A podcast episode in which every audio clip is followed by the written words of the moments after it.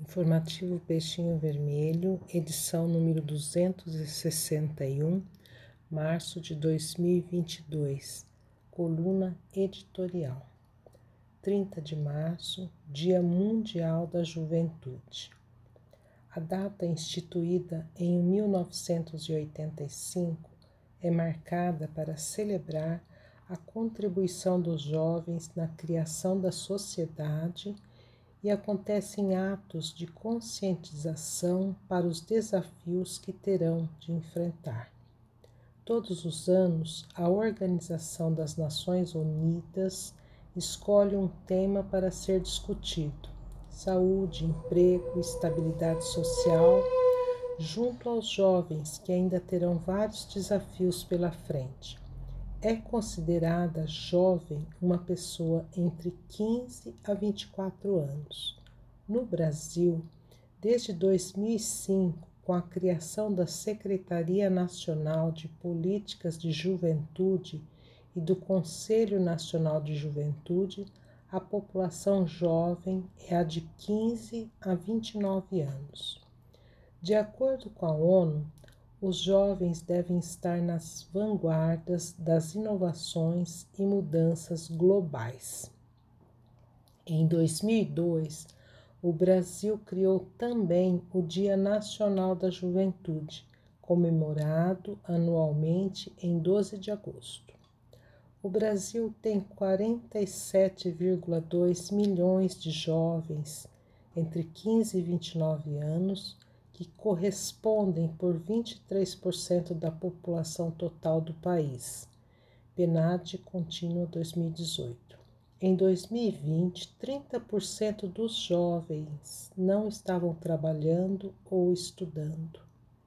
Ao olharmos os indicadores de trabalho e educação da população jovem, percebemos como as desigualdades se manifestam a taxa de desemprego e de informalidade é maior entre a população negra, de baixa renda e do Nordeste.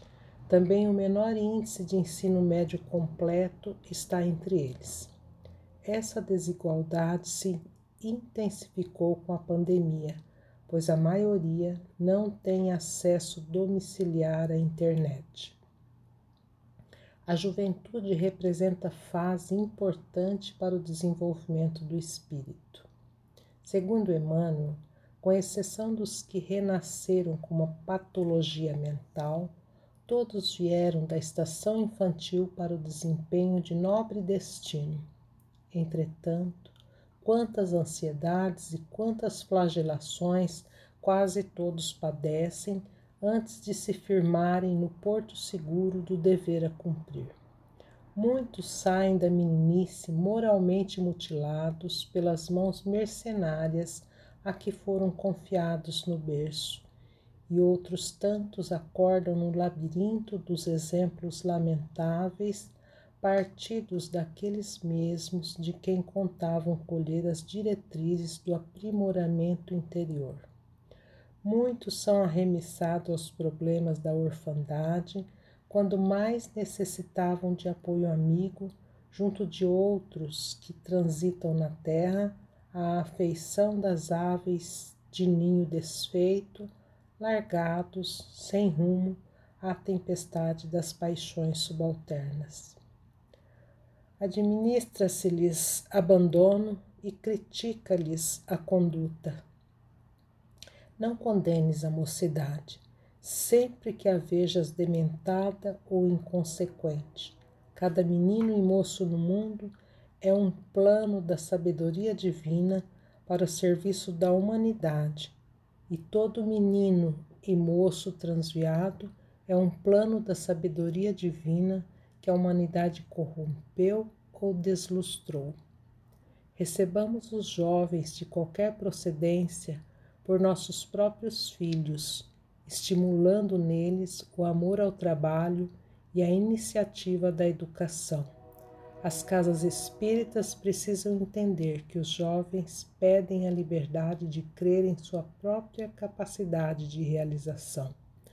Os adultos devem acreditar em sua capacidade própria de valorizar e aperfeiçoar as realizações da vida. Os nossos jovens são os nossos continuadores, trazem consigo uma vida diferente da nossa. Os nossos jovens de ambos os sexos necessitam, principalmente hoje, de nossa compreensão.